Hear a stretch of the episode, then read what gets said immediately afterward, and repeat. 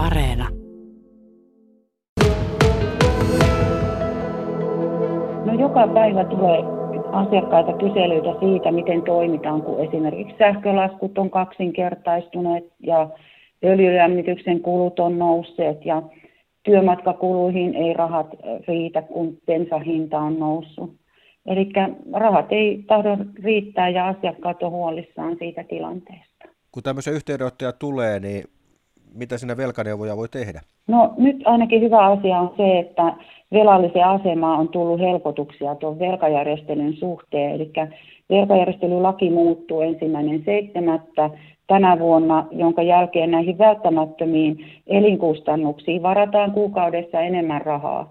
Eli aiemmin esimerkiksi yksi hen- asuva henkilön välttämättömiin elinkustannuksiin varattiin 552 euroa kuukaudessa ja nyt se määrä on 618 euroa kuukaudessa.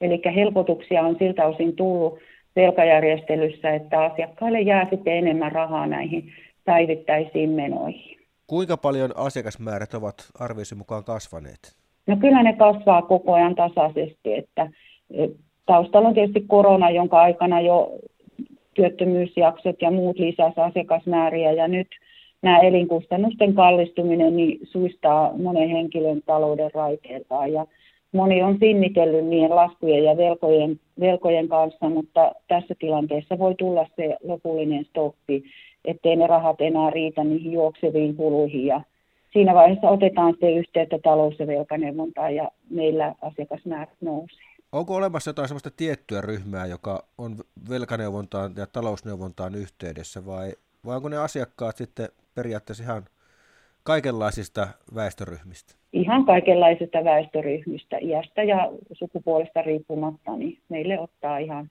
ihan joka ryhmästä yhteyttä asiakkaat. Vieläkö siinä on mukana semmoinen stigma, että jonkinlainen häpeän tunne siitä, että on korkea kynnys hakea sitä neuvontaa ja apua, kun se oma talous alkaa sakata? Kyllä valitettavasti se kynnys on aika korkea ja asiakkaat ottaa yhteyttä ihan liian myöhään. Että, että jos ottaisi yhteyttä heti, kun niitä ongelmia on syntynyt, niin pystyttäisiin järjestelemään niitä asiakkaan asioita, raha-asioita helpommin, mutta valitettavasti se häpeä on se yhteydenotto tulee sitten myöhemmin, jolloin usein sitten ei ole paljon muuta tehtävissä kuin hakea ihan sitä virallista tuomioistuimen vahvistamaa velkajärjestelyä. Minkälaista apua talous- ja velkaneuvoja voi sitten ihmisille antaa, kun siinä omassa taloudessa alkaa tulla niitä vaikeuksia? Niin mikä se apu on, mitä te voitte tarjota? No me ihan käydään läpi asiakkaan kanssa se kokonaistilanne ja mietitään sitten, että mikä, mikä just tämän asiakkaan kanssa olisi se paras keino ratkaista hänen rahaongelmiaan ja niin saataisiin se talous tasapainoon. Eli meillä on siellä sitten keinoja velkajärjestelyn lisäksi myös muita tällaisia vapaaehtoisia järjestelmiä ja takuusäätiön järjestelylainoja ynnä muita. Että aina sitten katsotaan, että mikä tosiaan tämän yksittäisen henkilön tilanteessa on järkevin ratkaisu. Anne Hietala, jos tulee se tilanne eteen, että alkaa tuntua, että nyt olisi neuvonnalle ja avulle tarvetta, niin kuinka nopeasti esimerkiksi Etelä-Pohjanmaan alueella pääsee sitten juttelemaan sen talous- ja velkaneuvojan kanssa? Toki on ruuhkaa. Tällä hetkellä meillä on kuitenkin täällä Etelä-Pohjanmaan talous- ja velkaneuvonnassa saatu kaikki talous- ja velkaneuvojen virat täytettyä ja myös sitä kautta on pikkuhiljaa saatu tuota ruuhkaa purettua.